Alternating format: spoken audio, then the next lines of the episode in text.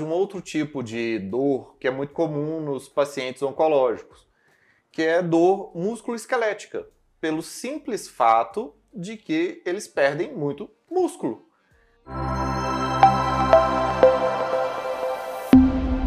O câncer não é à toa que tinha uma substância que ganhava o nome de caquexina, que já viu falar, aquela pessoa está muito caquética, aquela pessoa está muito consumida, aquela pessoa está com cara de que está doente, que é, que é a pessoa toda magra, porque o câncer ele produz essa substância que é o TNF-alfa, que é chamada de caquexina, então várias outras substâncias são chamadas de caquexina, são pessoas, substâncias que fazem a pessoa ficar caquética. Caquética é a pessoa magra, desnutrida, depauperada, com muita perda de proteína, muita perda de músculo.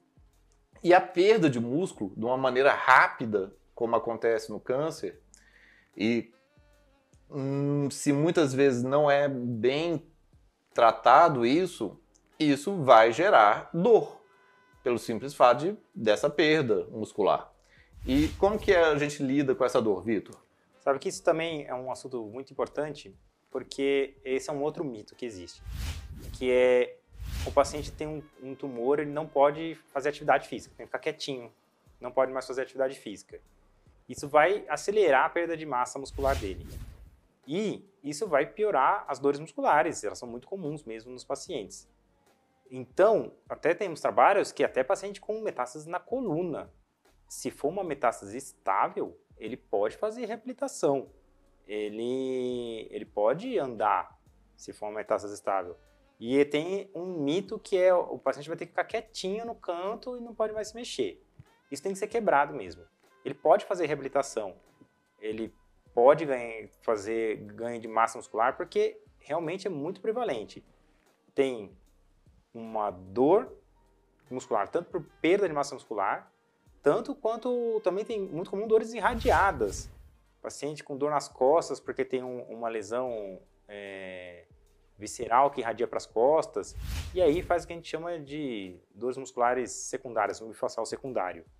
Então, eu acho que tem que quebrar um mito aí de que não pode reabilitar.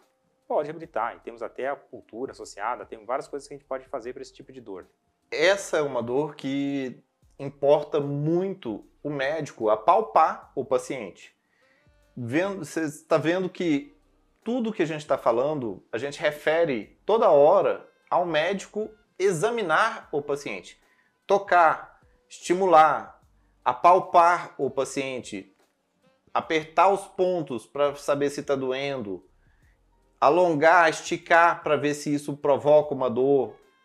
Os exames clínicos, o exame clínico do médico ajuda muito a determinar a natureza da dor para tratar. E o tratamento da, da dor muscular é em várias frentes.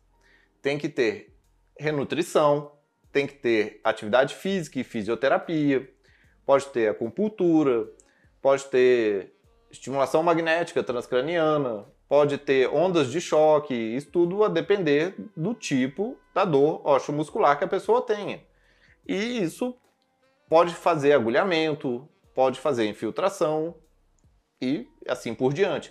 Mas passa-se fundamentalmente em todas elas por uma capacidade de renutrição e de condicionamento da musculatura, porque o que não dá é deixar o paciente paradinho, perdendo massa e não fazendo mais nada a respeito disso. Só deixar a massa muscular indo embora, tá?